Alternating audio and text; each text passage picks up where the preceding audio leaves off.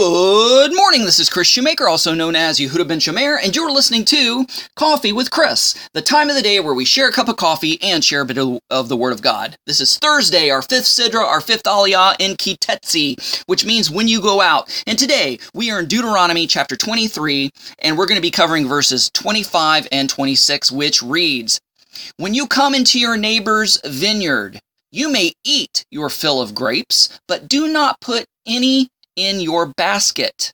When you come to your neighbor's standing grain, you may pluck the ears with your hand, but you are not to swing a sickle on your neighbor's standing grain. This is basically saying that anybody that owns a vineyard or a field, that if anybody is passing by, walking by, and they get the munchies, that it's okay to take a few grapes. It's okay to pick an apple. It's okay to take a handful of grain, rub it in your hand to get the husks off, and pop the grain in your mouth and eat it. It's totally fine to do that, but it is not fine to collect and save some for later, to put things in a pouch, in a basket, or to harvest it in some way. And that's the major uh, prohibition here. Now, this reminds me of a passage, a very controversial passage, which many attribute to uh, Yeshua breaking Torah. Now, Yeshua could not be our sinless Messiah if he broke God's laws.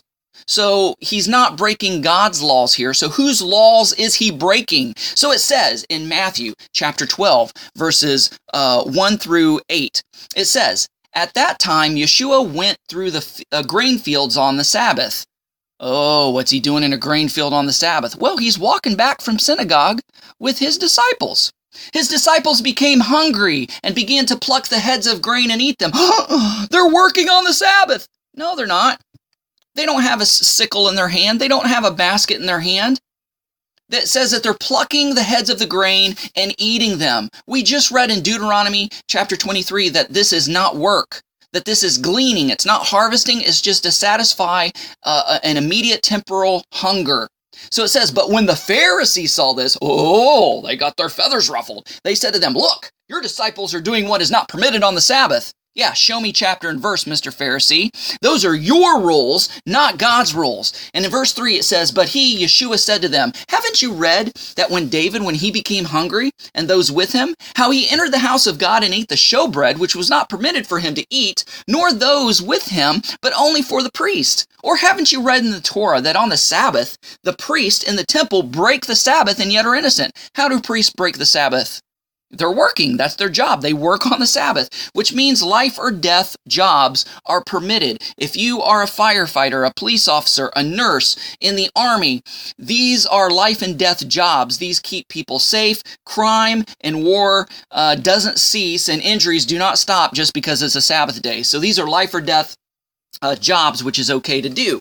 Uh, so, and, and it says, verse 6 But I tell you that something greater than the temple is here uh, which he's talking about himself because Yeshua is the living manifestation of the Word and the things that are in the Word. If you have known what this means, I desire mercy and not sacrifice, you wouldn't have condemned the innocent. For the Son of Man is Lord of the Sabbath. So hopefully I was able to explain things sufficiently to show you that what that Yeshua and his disciples were not breaking the laws of the Sabbath, but what they did was totally permitted in Deuteronomy chapter 3, verses 25 and 26. But it went against the Pharisaical edicts and traditions, which sometimes they put above the Word of God itself. We just read not too long ago uh, in, a, in another uh, devotional that we did uh, that um, the Pharisees uh, would put their their their laws above God's laws. So basically, um, when when uh, a, a child was responsible to take care of his elderly parents, but instead of giving the money to help aid and assist his elderly parents who could no longer work, but instead saying, I've dedicated this to God and I give it to the temple, they break the commandment of not honoring their father and their mother, but at the same time, they're keeping the rabbinical edict of dedicating something to God. Which is the greater commandment here? God doesn't need your money. Your parents need your money. The greater commandment was what God said, not what the rabbinic edict dictates.